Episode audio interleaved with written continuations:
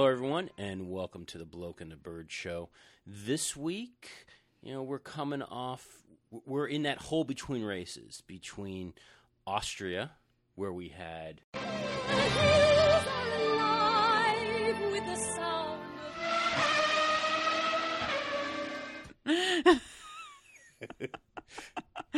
That was perfect. it was, wasn't it? That was Completely abso- accurate. Absolutely perfect. I, I got to thank Five Live for that. That was part of their opening montage of clips. Which, by the way, if you haven't already been there, go over to our Facebook page where I posted the opening that video uh, that, that BBC's TV coverage led with, which is also fantastic. What is a video? The video, Oh. Your tongue's not working well this morning? working on it here. Okay. um, that was actually a very good open. I love the BBC's opens. I mean, some are better than others, but that one was particularly good. Yes, especially the clip of somebody driving Michael Schumacher's head into a wall. Wow. Actually, it was, it was more of a bridge than a wall, but Well, yeah. That was an ouch. yeah. Okay. Um, yes, we just had the Austria Grand Prix. And are you're not going to try to reinstate the failed drinking game from last week, are you? No, I will not do that, which means that probably at some point somebody's going to do it. And, you know. I'm looking at you. So, should we start at the back of the grid and work our way forward again? Okay, so we're starting in Barcelona, correct? Pretty close to it. You know, the whole penalty. Th- I, I get the idea behind it. You know, we talked a little about this last week of McLaren with their 50 grid positions worth, worth of penalties. But really, what's the point? Well, okay.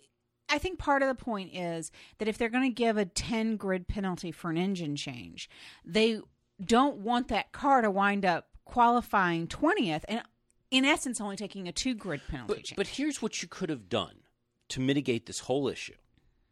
yes.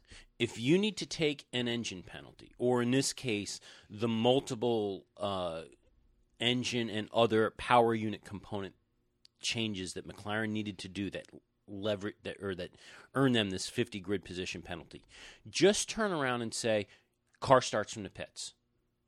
Done. It makes a whole lot more sense than oh well we only have 22 cars on the grid but you have 25 positions of grid penalties. It's it's just stupid.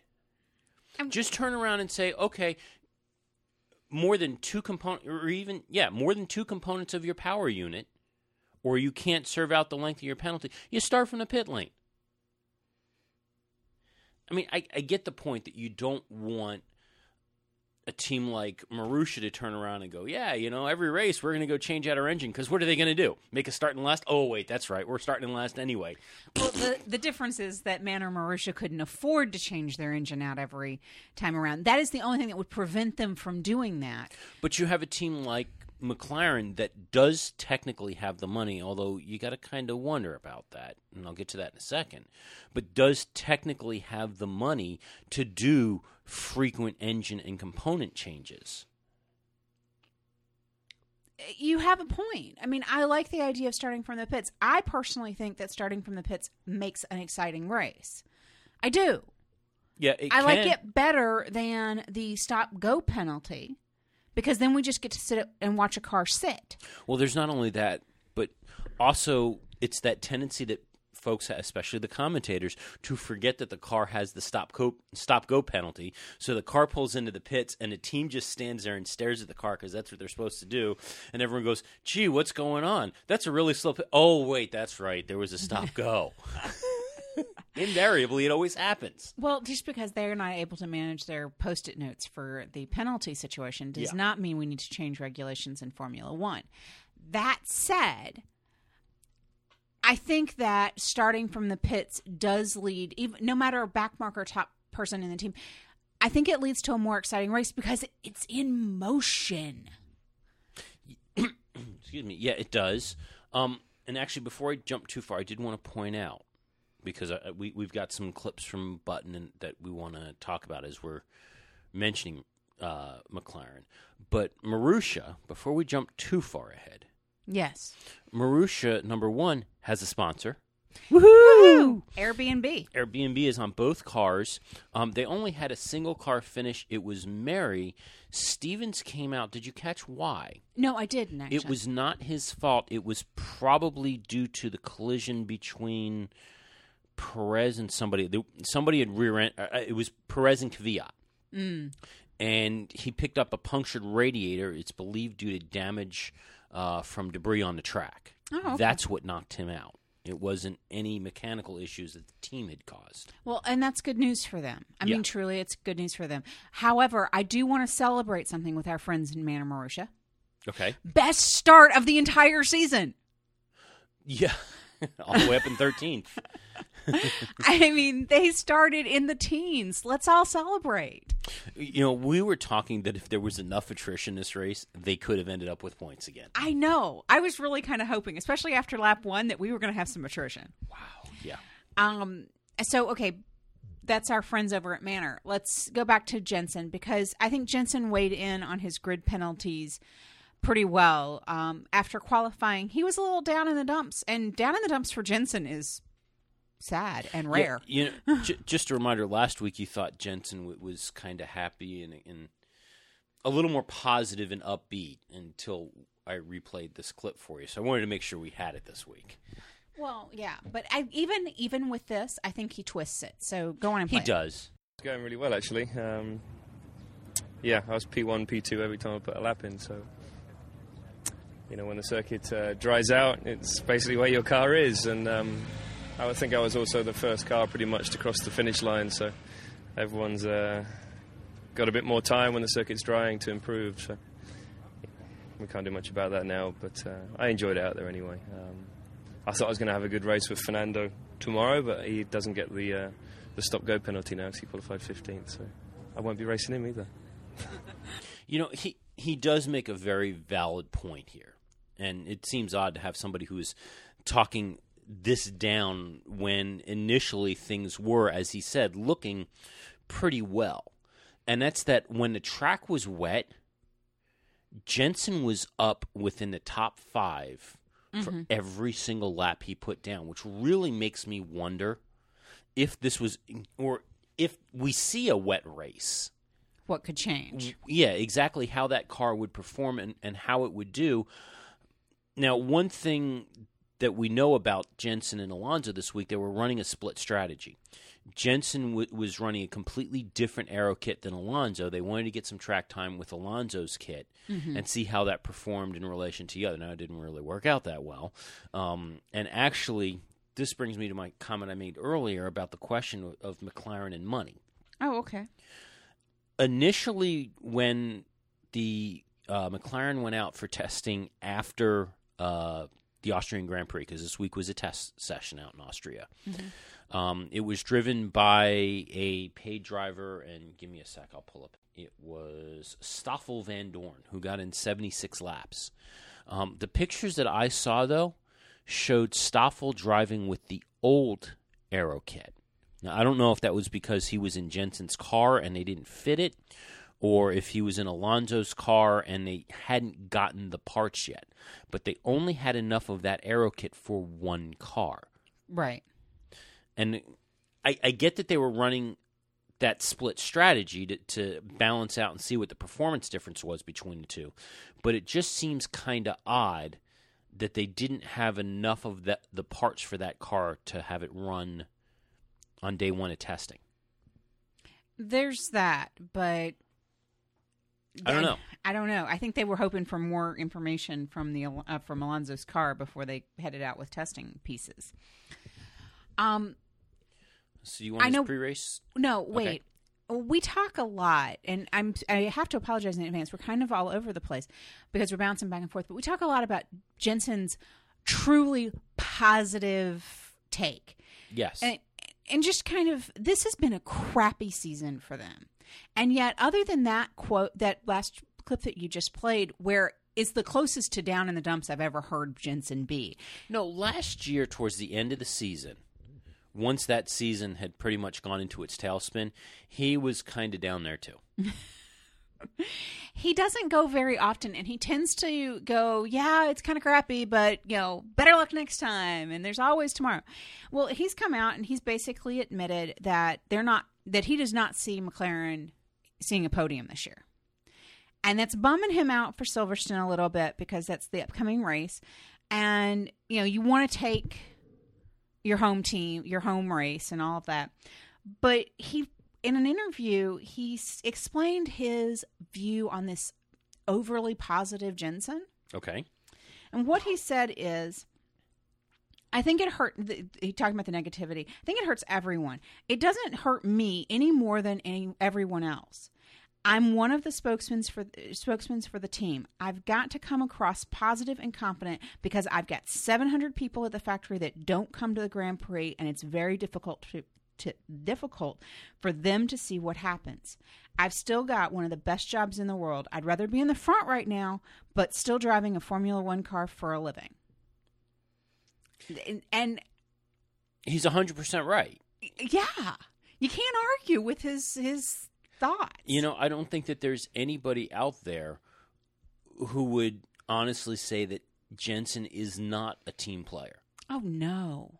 Now, you know, compare that to, and, and we've hinted and referred to this audio. I finally have it now, but compare that to Alonso on the radio at lap 16 in Montreal. Okay. Okay, Fernando. Nasr is seven and a half seconds back. We must save fuel. We must target zero.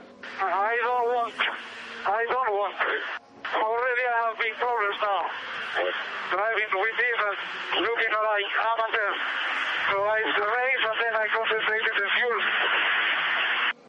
Yeah, I know it's a little garbled, but, you know, obviously the I don't want comes through very well and that he wants to race and they're looking like amateurs. But all I can do is I can listen to that and especially since we didn't see the race, but I could honestly picture Fernando as he's driving down that back straight yelling out I don't want I don't want as he's thrown his pacifier and his bottle out of the car, ripping his diaper off his butt and flinging it. You think Alonso had a little temper tantrum? A little. I mean, I get the frustration, and it, he, by by comparison to Jensen, Fernando is known for this kind of stuff. I mean, he did mm-hmm. it last year with Ferrari quite a bit, but I think you're right. I think that he is having a, a little temper fit. Um, and I'm sorry, conserving fuel is conserving fuel, and it's an order. For, you don't turn around. I don't wanna. I don't wanna. but he also makes a valid point though. It's lap sixteen. I understand. And if you want to be competitive, and, and he was at that point in the race trying to hold on to positions and wasn't doing a very good job of it, and then to get told, yeah, stop racing and conserve fuel, that's frustrating. oh yeah. You know, that that's the, well, why am I out here in the first place if you're not going to let me drive the car? Or you could take a little sip of the Jensen Kool Aid and realize that you've got one of the best jobs in the world, even if you're driving on the back row of a Formula One truck. And, you know, pre race on the grid talking to David Coulthard, Jensen definitely had more of that Kool Aid. So, Jensen, nice to see you're smiling, all things considered. Uh, technically, this is grid 42 by the time you go in and do your penalty, and it really doesn't, you know, I, I can't find a question. Can you find an answer? I would much rather start on grid 42.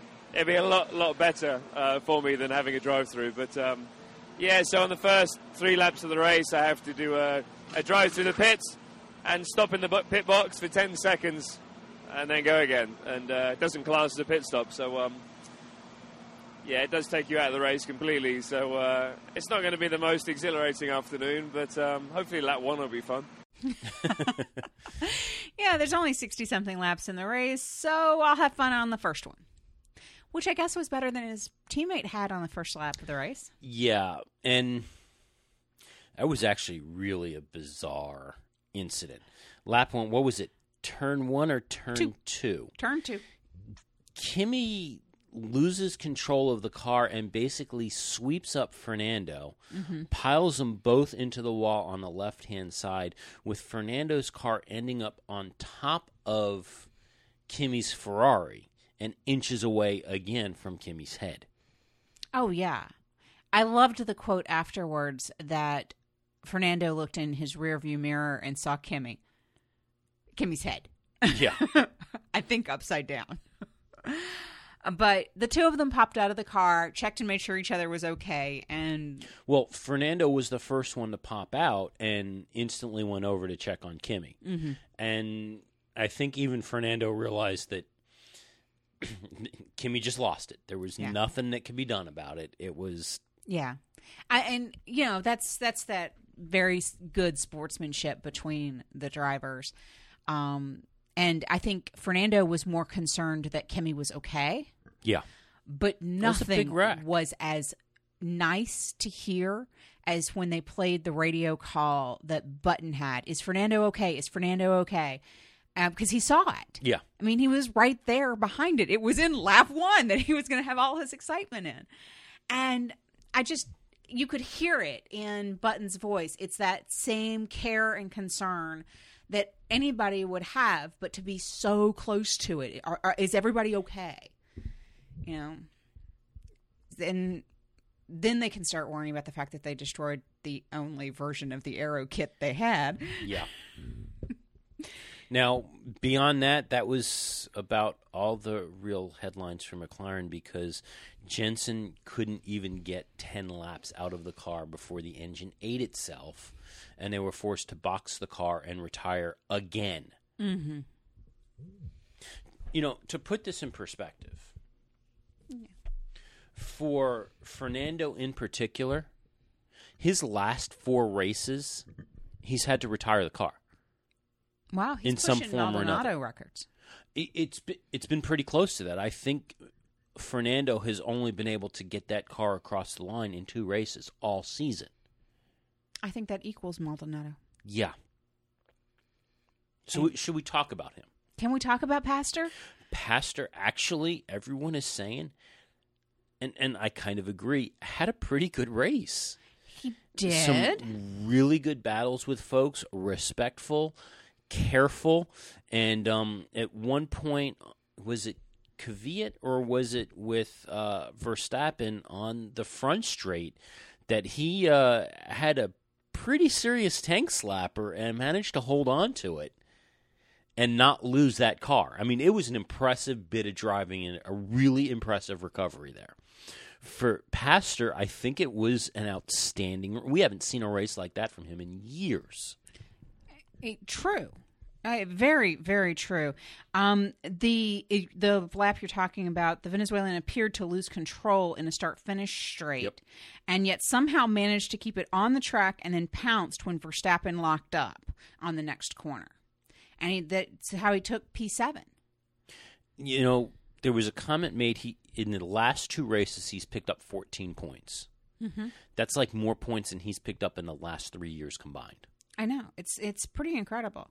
Um, now Maldonado was reported to say after the race that the rookie was not quote respecting the rules, and um, when uh, Verstappen hit back, and I, I got to tell you, I kind of love love young Max. He hit back and said, "Eh, "That's quite funny coming from Maldonado." Yeah, Um, however, the Maldonado, uh, he decided to take it all back and said, "Yeah, no, that's not really what I said." He goes, "I always find it funny to hear what I'm reported to say versus what I actually said." So, yeah, okay, whatever.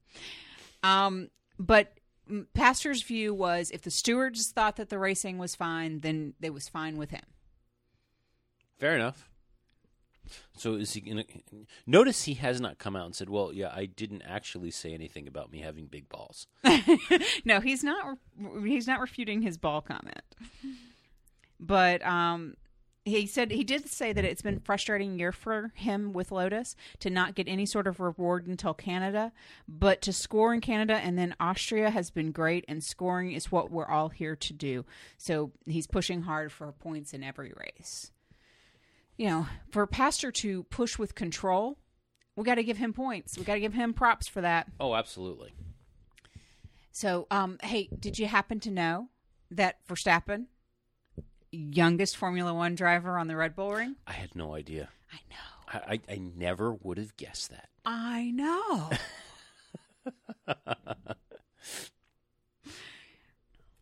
Sorry, it has to be said. Every day it seems to have to be said. Actually, I've noticed the broadcasters have finally started to back down on it. Well, that's the thing. I was reading an article here recently about all sorts of various things, and one of the comments got made about Max is a great driver. There's no, there's He no really is. about it. It's, it's no, been impressive. no quibbling about it. But if he was three years older and he was 20, he wouldn't be a story. True. And I think part of the story is the thought of three years behind the wheel of an F1 car, what kind of driver could he become? But I also think that, you know, it's that youngest driver thing and the fact that they've always got something to fill the air with. But I did laugh. I'm like, you know, Carlos Sainz is also a very good driver. And we don't hear quite as much about him because it's not as novel. But Carlos also hasn't been doing quite as well.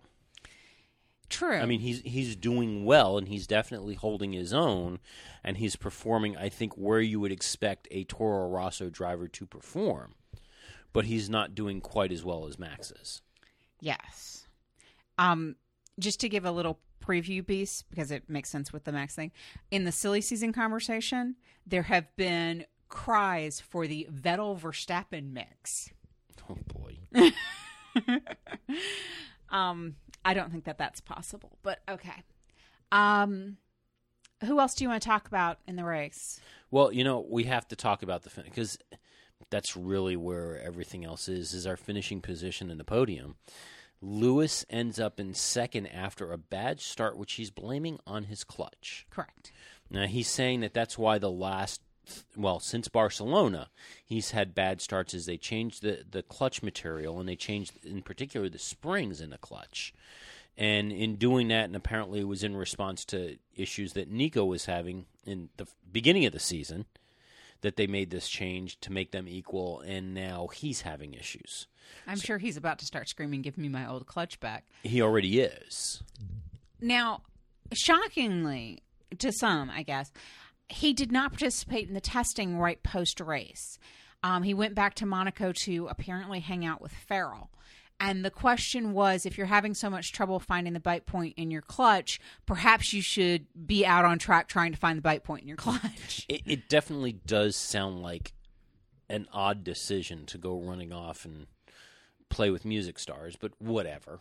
Um, the, you know, the other thing, though, to mention is that this is truly the first time that we've seen Nico outrace Lewis. Well, and that's the comment that I had heard over and over again is we've always heard that Nico couldn't overtake Lewis without a mistake.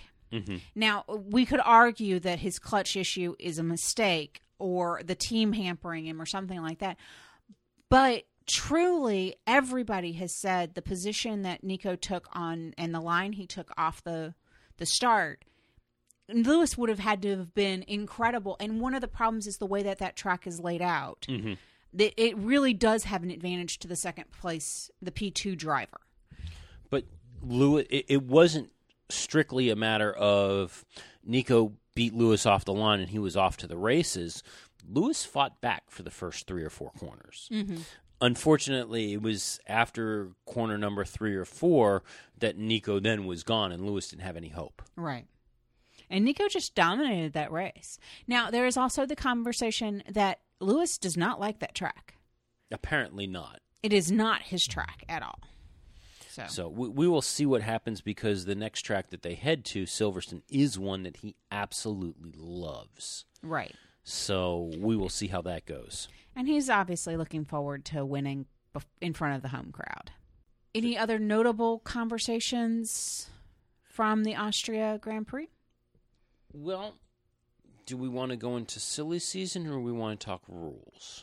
I think we need to take a little uh, jaunt into the rules real quick because I don't think that's going to be as long a conversation, particularly. I could be wrong. Um, It, it could when I talk about what Gary Anderson had to say. Okay, this is that on the air prep thing that we, we try not to do. We do? Okay, silly season. Silly season. Okay. Because I think we are officially in silly season. It's time for the official silly season music.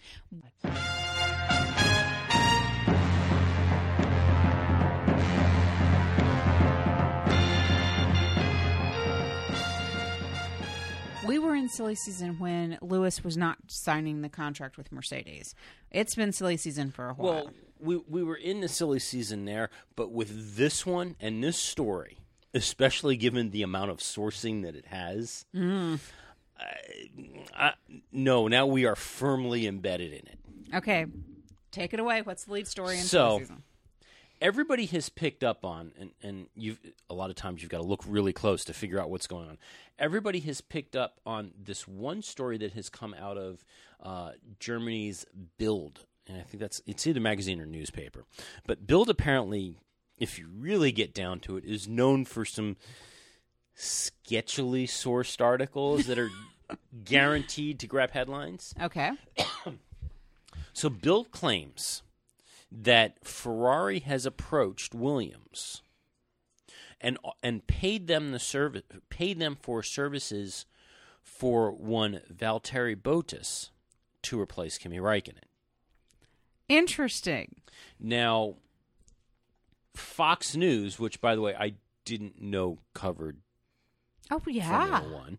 But Fox News has come out and claims that um, the contractual option that that um, Williams has, uh, they they have an option on his contract for next year, and that Ferrari would need to buy the contract out to steer him away. Between Fox and Bild, they claim that uh, Ferrari has offered $4.4 million. However, Claire is demanding from Ferrari nearly, nearly four times that much. Wow. That's the claim. That could be very interesting. So then the question is who takes Valtteri's seat? Wait, Okay. before you go there. Okay. At the same time that little swirl is happening, Maurizio Arrivabene Mm-hmm. is saying, "Whoa, whoa, whoa, whoa, whoa." We are talking to a lot of drivers. They have not confirmed or denied Kimi yet. Well, yeah. they and we are won't. talking to a lot of drivers.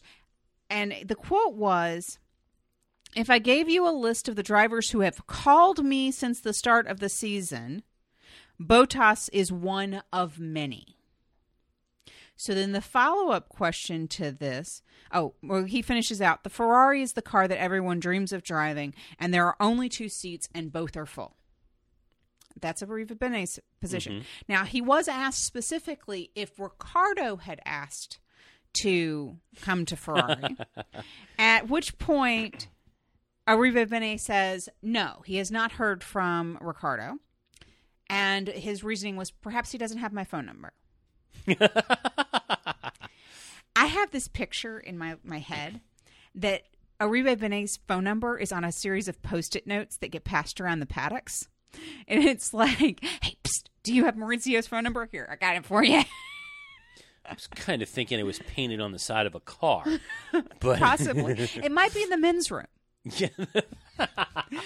for a fast car. for, for a good ride. that would have cost us the clean rating. I'm sorry. I did not mean it that way. Um. Anyway, I mean, that, there, there's there's that. But yes, Bottas is um the rumor mill currently. Um, they're talking a lot about Kimi just retiring from Formula One or possibly going to one of the endurance series. Well, Kimi at one point turned around and said he was retiring after 2016 anyway.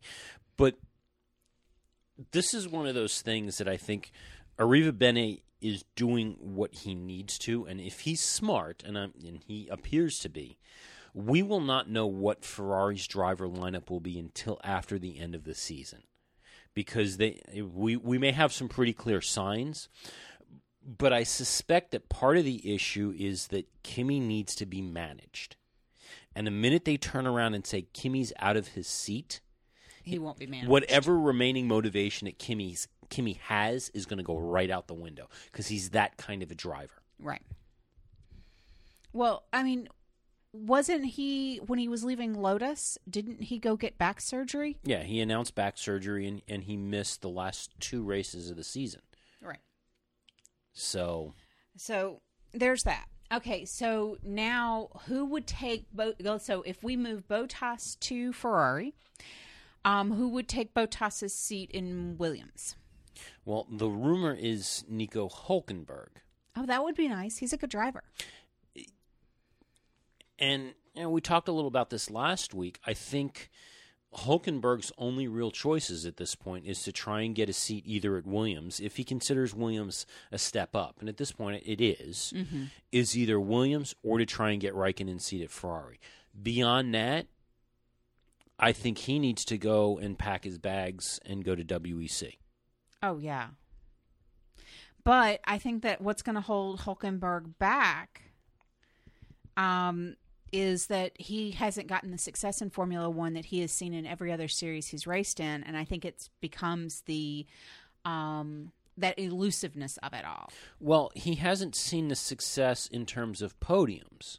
They know he's a quality driver. They know he's a good driver, and him going to uh, Le Mans two weeks ago helps to reinforce that. I mean, this is a guy who all of a sudden, what was it? Well, it was his last year at Sauber. He was turning around and putting that car in the top ten when everybody had written it off for dead again Right. he's he's, he's got the skills and everybody knows that it's just he's never been paired with a car that he can really get to shine And we cannot forget that with the new era of Formula One, he is handicapped. He's six feet tall. he's not as handicapped this year as he was last year. They did change the rules regarding weight and height this year. That was one of the minor changes. It's not as big a deal. And the truth of the matter is if the car works that's not an issue. Well, it's a, a matter of how many ounces do you have to give up in the car weight, in car power, to accommodate him for the total lightness of the car. And, you know, I forget exactly how uh, DC had put it, but it favors the five foot six driver. It just does. It it does, but he's also proven that it's not as big of an issue as everybody wants to make it out to be. well, true, but we don't have horse jockeys that are six feet tall either. So Yeah. I mean, let's just kind of level set that. All right, so there's the possibility of Hulkenberg. Hey, could Max go to Williams? You know, at some point, maybe. I don't know. I I don't think that they would move on him just yet. All righty. That's my thought. I th- I think Max is going to stay put for a while. It'll be interesting to see what happens. Um, any other silly season news? Not unless you count Eddie Jordan saying that Bernie Ecclestone should step down. Winner, winner, chicken dinner, right there. honestly, I find this comment, th- these comments, to be very, very surprising, because Eddie Jordan has always spoken, well, relatively well about Bernie. I mean, he admits, you know, we played it earlier this season.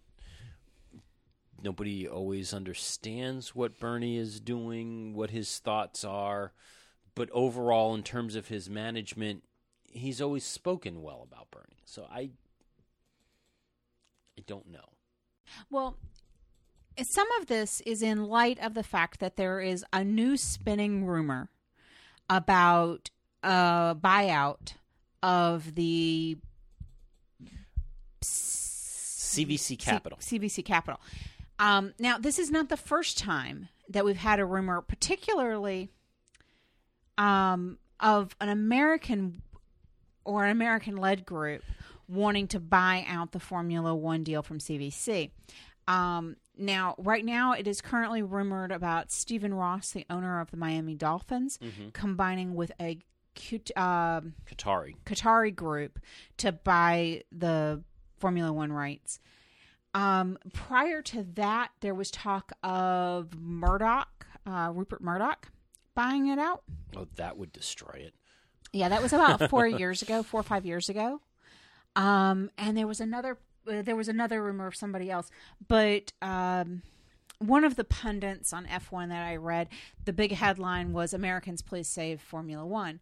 Um, so it seems that American interest in buying Formula One is seen as a very good thing, but this is currently what could happen if they buy out CVC, does that mean that Bernie needs to then take a step back because he's the one that sold it to CVC in the first place? Th- There's that. Bernie shares and and how his ownership works. It's incredibly complex. Um, between what he owns, what's in the family trust, because there's some in the family trust, and I think he has a piece of CVC Capital as well. Um, and that whole deal, of, of course, got scrutiny. We talked about last year over the bribery charges and the various shady dealings that went along with that. Um,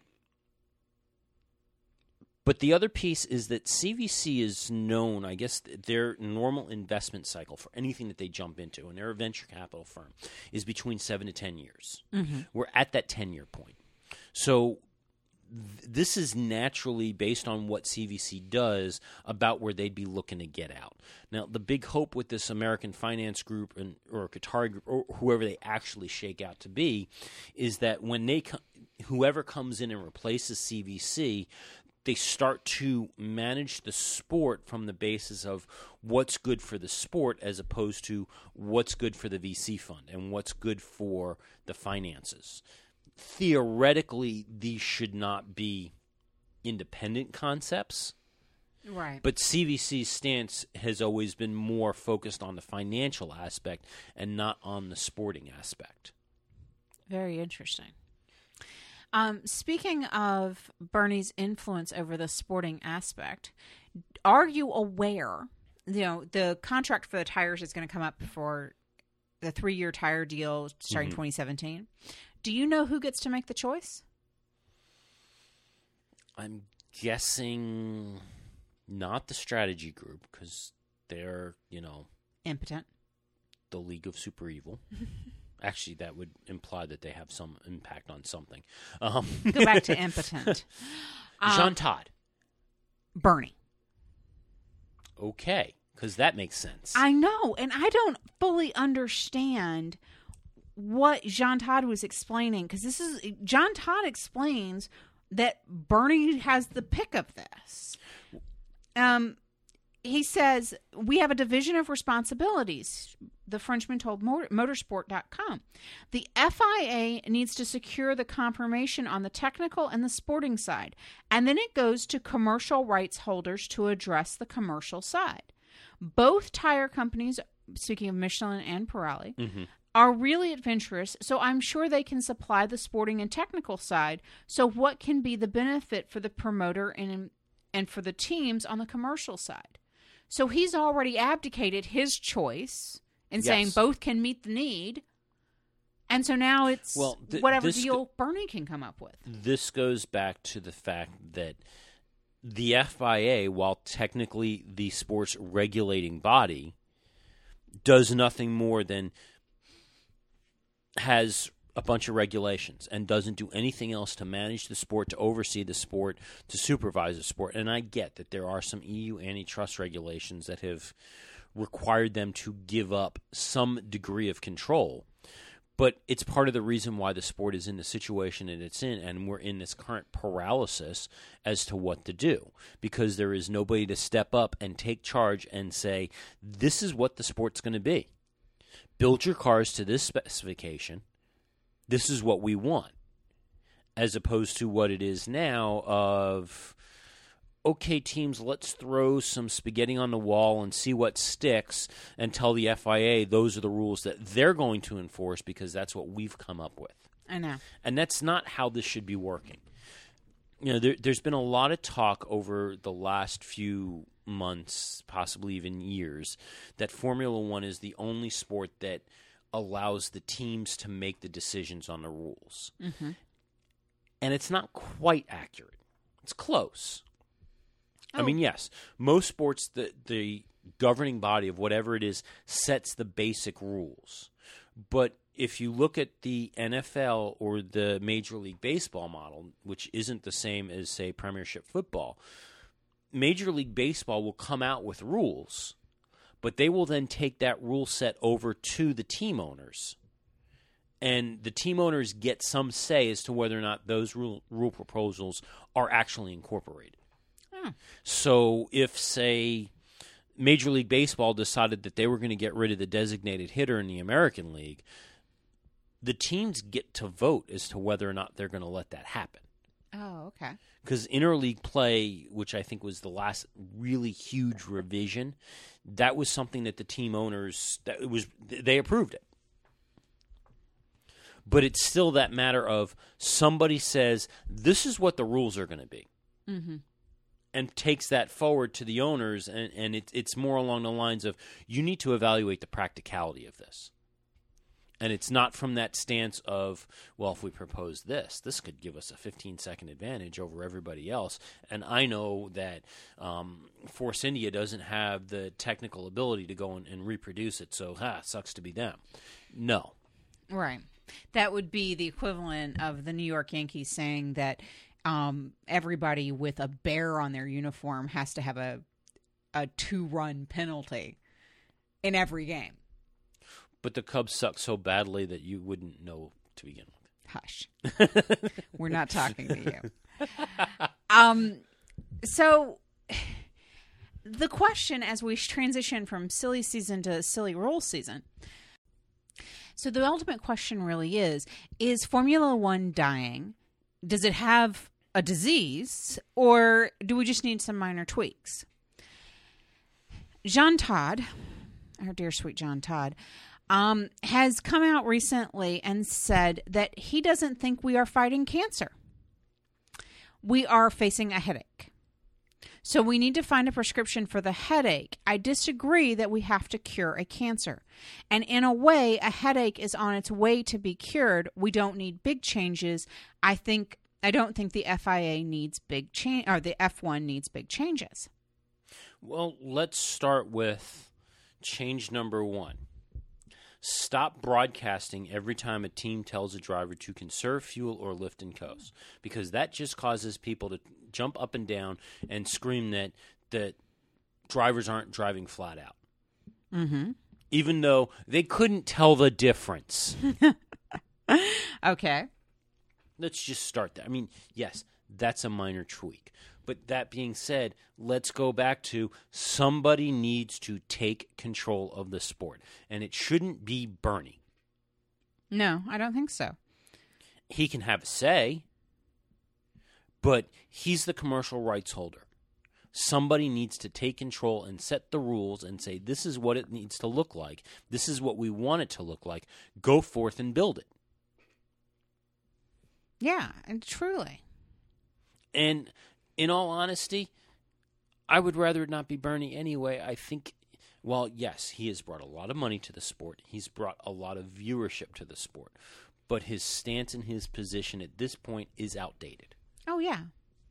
Well, anybody that doesn't want to embrace social media for a sport that screams social media is got a problem. Well, there's also, you got to kind of wonder, and this goes back to the evil genius of Bernie. By turning around and saying, oh, I think this is irrelevant, was there a part of him that also knew that social media was going to lose its ever loving mind? And that that comment was going to get replayed and reposted and shared and whatever ad nauseum for weeks. And this was going to be something that him and by general relationship, the sport was going to be known for is by making this comment. He may have thought that he could make it relevant by calling it irrelevant, but the that is a it's a risk, and b it still makes you look like a fool. And I realize that Bernie is not above looking like a fool to further his pocket, but I think that that was not one of his wiser moves. Possibly not. Now, I know Gary Anderson has come out with a, a group of proposed rule changes that he thinks would change the face of the sport. He does. Now, for those who aren't familiar, Gary Anderson is a uh, former engineer for several teams uh, and also was the technical expert on BBC's coverage for quite a while.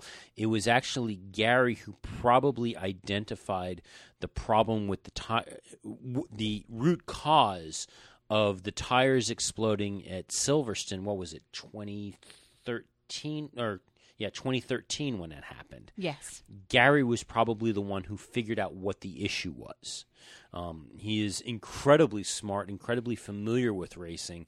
Um, those who watch the NBC coverage and are impressed with Steve Matchett, Gary's above Steve. Yeah. Truly. Yeah. And I got to say that much like Steve, though even to a degree more so, he has the ability of translating all of that technical knowledge into something that makes a whole lot of sense. Yeah. Um, he is he's an incredibly bright boffin. So over on Autosport, he actually it's a, it's a two part series, and you've got to subscribe to Autosport. You can, I think, just a free actually no, a free subscription won't even let you in. You've got to subscribe to him to read his column. Um, but he did a two part thing on fixes that he's recommending to the sport. Um, now, I'm not going to go into the technical ones because some of them are rather complex, and I only barely understand some of them. But he did a, a section on sporting regulations. Okay. So his first proposal is that spare cars should be allowed. Oh, neat. Um, his ar- his objective here is that to allow drivers to be on the track because that's where the viewers and the spectators want. So why penalize the paying public? Nice. So that's I like his that thought idea. Plus, that really harkens back to its roots when the guys could hop out of a car and grab another car and keep going. Well, the one thing that he that he does to try and make it a little bit more difficult is that while yes, the team gets to bring a spare car, but it's in pieces. Oh, so they have to put it together. They have to put it together. If uh, oh, it looks like the engine's going, how quickly can you go and get that car assembled? So it may not completely pull it off. It depends on when it is, but it gives them a little extra leeway. Okay, so his suggestion number two: reduce pit stop personnel to eleven, two per wheel, one rear jack, one front jack, and a control person. Uh, the objective behind this is to make pit stops that little bit longer to allow the viewer or spectator to see what is actually going on. So his example is that a two stop, second pit stop is fantastic, but a three second stop that could be observed would be two. Interesting. Okay. So number three would be to leave uh, practice one, two, and three as they are. Mm-hmm.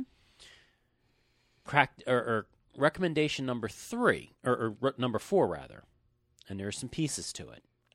Saturday qualifying would be replaced with a sprint race of a minimum of 150 kilometers.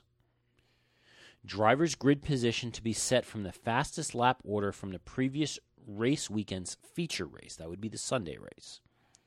For the first weekend of the season, and to get fan involvement, the grid for the sprint race would be set by a fan vote. And basically, you would text or email FOM your nominated driver, and the driver with the most votes starts on pole and so on down the grid. He says it works for Britain's Got Talent, so it should work for F1. Interesting. So now 4.2 of this drivers would still have to use both tire compounds, so a pit stop would be necessary. He's got a points allocation, and this would be 12 points and work its way down from there. for um, the sprint race qualifier. For the sprint race, you would get points for that. 12, 9, 7, 5, 4, 3, 2, 1 would be the points allocation. So, recommendation five would be Sunday's race to be the feature race of a minimum of 250 kilometers or 155 miles. The grid would be set in championship order reversed. In other words, the driver with most points starts at the back. I know you're not a big fan of that. I am not. Drivers would still have to use both types of tires, so a pit stop would be necessary, and this would remain with the same points allocation that we do now. Now, his own words here. Everyone will say that's really stupid and ask why do that. Well, there are many reasons, and his reasonings are such. At the moment, the fastest driver in the fastest car starts on pole position and normally goes on to win the race. Why should we expect anything exciting to happen when the cars start off arranged in pace order? His next point the races that I have seen where a quick driver has had to start from the rear and come through have always been exciting. The drivers involved have always enjoyed that extra challenge. And next point in the recent Canadian Grand Prix, it was around lap 34 that when we first got a decent bit of TV coverage of the two Mercedes car. Why? Because up front it was boring. The only thing that made the race interesting was Vettel and to some extent Massa, who were both coming from the back. Hmm. His next one. For far too long, we have had the really quick drivers and the quick cars winning the championships. These changes will add that extra dimension of how a driver can handle and overtake traffic. Um, because the grid for the next race weekend sprint race is set from the fastest lap order from the previous w- race weekend's feature race, it will mean that everyone will have to pull their fingers out. No sandbagging saving tires. Because remember, that's the other thing. Yes, you may end up in the back of the grid because your pace is faster. It still behooves you to set the fastest lap because it puts you up at the front at the Saturday race the next weekend. Right. But Saturday's race doesn't affect Sunday's order. It it does. No. Oh no, It- I'm sorry. It's points allocation. It's point points allocation. So, but so actually, it could because you get points for Saturday's race. So it's not a it's not truly a qualifying race at all. No. It is a two race weekend. Exactly. With the races relying on each other for positioning and points. It's an interesting thought. It is. And I will grant, as much as I don't like the reverse grid option, I just don't. Mm-hmm. I do like the races where we've had some interest with somebody. Remember the race where Vettel started in the pits with Red Bull and Yeah. ended up, yeah, on the podium. Those were good races. I will grant, but I just don't like it. Wah. I'm Alonso. His his other points that he makes here is that the race format changes seem radical, but they will force teams to produce cars that can run well in dirty air and allow the drivers to be attacking from lap 1 to the checkered flag. Everyone keeps trying to create the F1 they want by changing every single technical rule. But if you create the conditions in which fast drivers must overtake a lot of cars to win every time, surprisingly enough, the teams and their armies of engineers will work out how to do it. By reversing the grid for the feature race, you will achieve that. And wh- while it's radical to have a fan vote for the sprint race in the first weekend of the series, that will force the teams and drivers to work harder to engage with the millions of people who make F1 possible during the preseason, when usually they're doing everything they can think of to hide the new cars and stop anyone getting near them. That's a very good point. Plus, fan involvement causes passion. It does. Now, Formula E has tried to do that by, again, it's a fan vote thing, but the winner of the fan vote at every race gets a, a bit of a power boost during the race that they can use. Interesting. Yeah. Uh, you mentioned Formula E, which means I have to bring up another headline that I read this week. Okay. Sir Richard Branson Oh, I saw this. has announced that he believes that Formula E will be bigger than Formula One by 2020. I think there's potential, but I don't think so. And, and the thing that I think Formula E has going for it that Formula One does not is because those cars are so much quieter and they run on such smaller circuits, they've been able to bring Formula E into these downtown areas. Maybe like Formula- Hoboken? Not Hoboken, but they ran a Formula One E or a Formula E race through Rome. Oh, yeah. Now, his, Formula One will never do that. no, his quote is that there will still be room for Formula One for a few more years, but I would say that there will come a time when Formula E will overtake it. With Formula E, you can still hear the roar of the cars from the tarmac as they come through a corner, but Okay, wait, Well, wait, wait. Let me finish. But at least you can have a conversation and a drink while you're watching, which you can't do with Formula One. Formula E cars don't roar. they sound like power wheels. They do not roar at all. Um, no.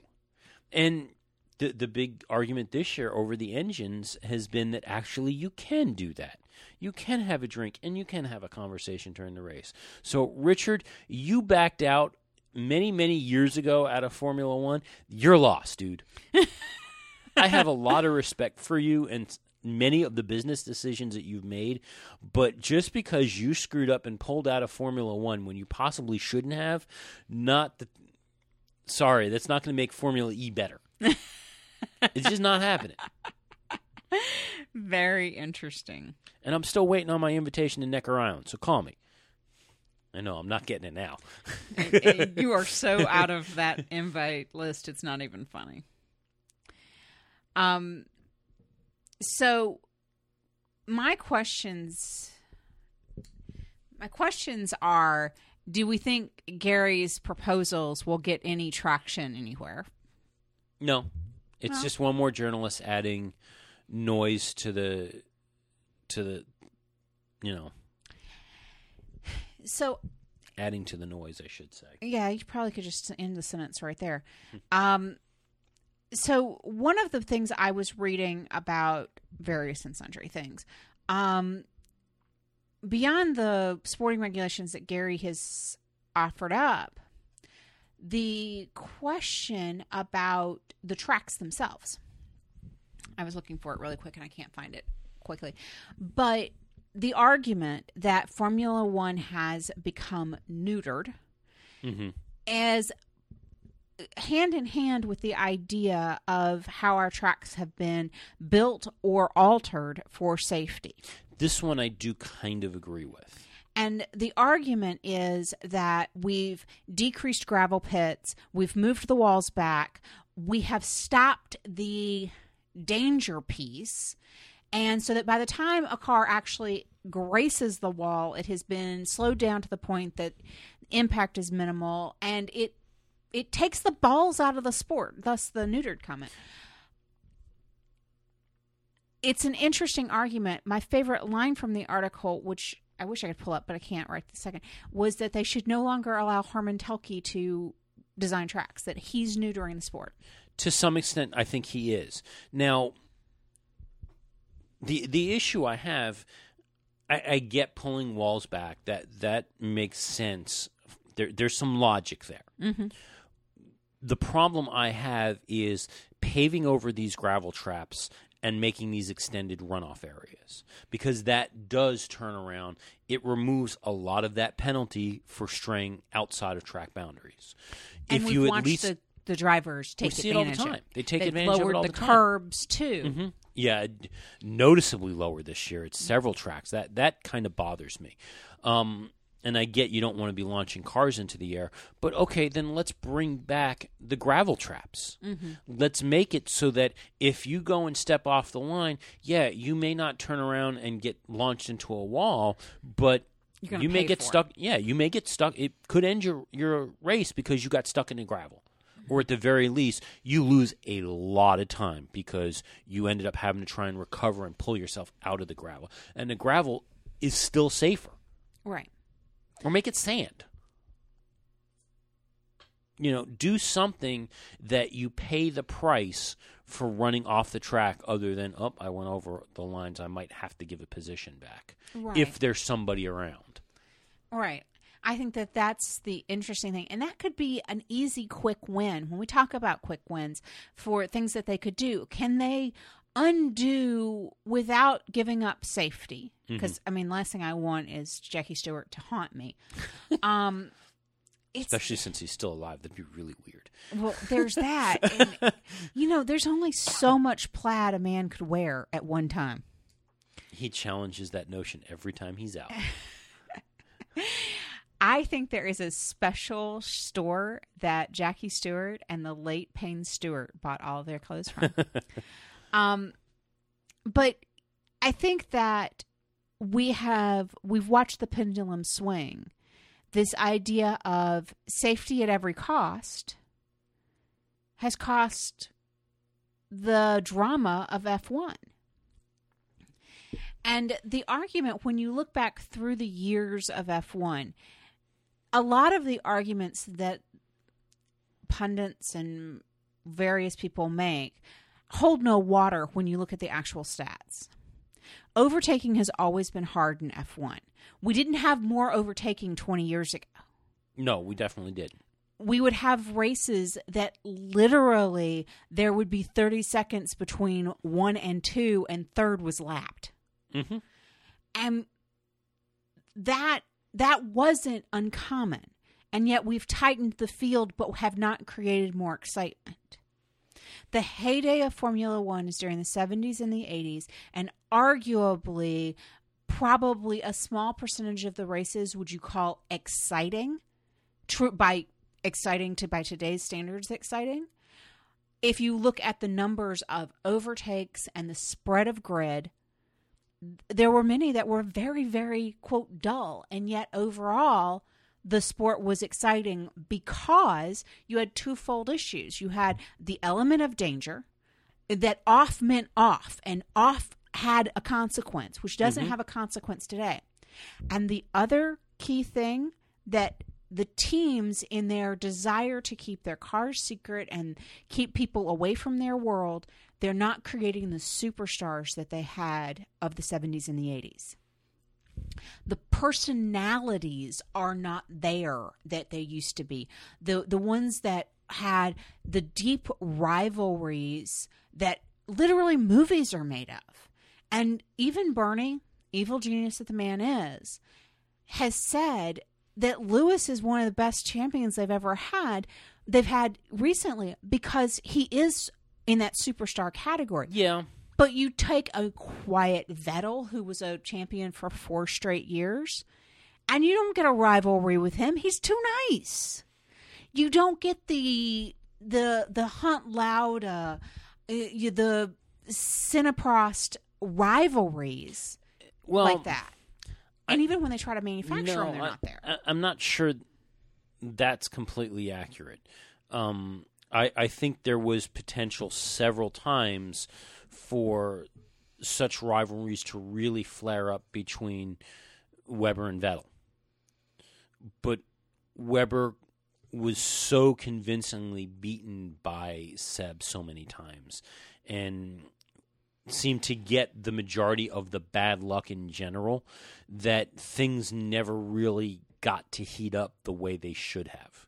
Because if they were a lot closer, if Webber didn't seem to be the one who got the larger share of mechanical failures compared to Seb, especially after Malaysia and Multi 21 Seb and you would have seen ongoing. I mean, and you could see, hear the undertones of it throughout the years from the him him winning Silverstone and going not bad for the number two driver because he had to give up an aero kit and give it to Seb, and he still beat Seb, and the the crash in Turkey and and all these other opportunities. but they were diffused for whatever ability. And yes, Webber eh, suffered. He was never head to head enough with Vettel. Your closest that you're getting to that kind of rivalry is that Rosberg Hamilton thing. And quite frankly, they're not angry enough at each other. And they don't stay angry enough at each other. Well, that's the thing. They don't stay angry enough at each other. I mean that that's truly what it is. But coming out of this whole thing, Multi 21, sir. Yeah, multi 21. that Webber never calmed down. It was at every opportunity that he had at that point to go up against Seb. We had a bad pit stop. We had an engine that blew up. We had a tire come flying off the car and take out a cameraman. I mean, that wasn't that was ineptitude on the team more than anything else that diffused that battle. Not anything else. Yeah. But the I just don't think that the the fire is right for that good head to head battle. The one that continues off the track. Yeah. You know, we haven't uh, short of I mean even listening to that that clip with Webber Multi 21 said, Multi 21. He's not in Vettel's face about to punch the man. I mean, seriously. And you know as well as I do, Lauda and Hunt got up in each other's faces. Sometimes I don't think they really did. They were always friends at some level, always. You're not talking. Senna Prost is a different story, but Hunt Lauda, there was always a level of mutual respect and friendship there. I don't know. I mean, okay, mutual respect And to a point, but I don't think that Lauda honestly thought James Hunt belonged in Formula One. no, don't I don't think did. that's the case. I, I think I think you're misunderstanding the relationship that they had compared to the relationship that Hunt's McLaren team had with Lauda's Ferrari team and how bitter those two were. I think that was more of a bitter rivalry than the Hunt Lauda rivalry. Okay, so it carries I think over that was more of it. teams. Yeah. And that's possibility. But okay, then and, and you don't have two teams right now that are we I must break you. You, you don't have that. no, no. This is this is it, it, it's it's the breakdown of the Cold War. Yeah. You don't have the evil team that you're trying to beat. There's no evil empire that's trying to be overcome. There you go. And and that I mean the closest you had was Red Bull and it, that there was nobody who was really a true rival to Red Bull during those 4 years. Right. And that's the problem. And I think that that's what people are reacting to. And maybe that's the problem. Maybe you just said it as clearly as it possibly could have been said. We currently have a top team without an actual rival. Yeah. And we've had that now for going on six years four of Red Bull, and now we're in year two of Mercedes. When you and, and the best that the the broadcasters can come up with is Ferrari's inroads into Mercedes, mm-hmm. but when we put them out on track, they're still third. And that you may have just summed up what is ultimately the problem with Formula One. And it's not making these sweeping changes. Okay, you know that's now I think the third week in a row that we've come out and said this is the problem with Formula 1. fix this and you'll fix everything. well, uh, the problem is you can't manufacture a fix for this problem. And I think Yeah. that that's that's where your problem is. You can't manufacture a fix for the problem that you don't have two teams battling it out at the top. yeah. You have a team with two drivers that are somewhat battling it out. So in, So in- fix that. I- Instead, you, you end up having the small controversies, the internal, small internal controversies. You know, things like this. Okay, Lewis, if you let Nico pass at this lap, please. Let Nico pass on the main start finish straight. Why is he not letting it through? He's had the message, Nico. He's had the message. I'm slowing down for Nico. Get close and overtake and overtake me. While yes, that creates some headlines and it creates some fury, it fizzles out quickly. It does. Because again, you look at the fact that Nico was not in a position to pass. And so Yeah. why would you know, the the average non-racer could see he wasn't in a position to pass. So why would Hamilton give up the place for him? Yeah. So, you know, there are, there is all of that, but we can solve the issues of Formula 1 except that you cannot manufacture it. It has to be organic. And how do you require something to be organic? And you can't regulate a team into being able to rival each other. Unless you go to customer cars and have everybody in the same car. Yeah, and that's not happening. Nope. But you know what is happening next week? Fourth of July. You know what else? Yay! Silverstone! Seems a little odd, you know. Here we are coming up on Independence Day in the United States, celebrating our independence from England, and we're excited because of an event happening in England too. That's a little weird, isn't it? Yeah, except that so many historians have, you know, talked about the fact that once our greatest rival, the oppressive British Empire, has become our greatest ally mm-hmm. in 225 years of history. I mean, that is an incredible growth period of the of a turnaround. So, yep, we head to Silverstone, which is basically the home race of most of the teams. Yes, Where they're Monaco- all claiming it's the home. Where, where Monaco is the home race of most of the drivers. this is now the home race of most of the teams, and probably the one race other than Monaco that Lewis wants to win most of all. Yes. So we shall see what happens. Um, check your lo- local listings for coverage. I don't know. hey, Lewis, don't lose to Rosberg this week, okay? Just keep Rosberg in your rearview mirror. That's all I ask. I don't even say that you have to come in first. Just keep him in your rearview mirror. All right. Well, on that note, remember check us out over on Stitcher. I see we do have listeners. I am checking the stats. I notice it. People are finding it, so they're not going. Well, if they are going to Spotify, they're not finding anything. but I do know that s- some folks are finding us over on Stitcher now. Yay! Uh, but check us out over on Stitcher and over in iTunes. We're How about a available in both stores. Love reviews of both of them. Um, we're up on Facebook where you can check out uh, not last week, but the week before's uh, Austria Grand Prix opening that the BBC did. It is definitely worth the time to go check it out. It, it's about a minute, minute and a half, and, and very cool. It'll be the best minute and a half you spend that whole hour. Yes, definitely. Um, and over, check out the website over at www.theblokeandabird.com. Uh, but uh, other than that, I think we'll call it a show.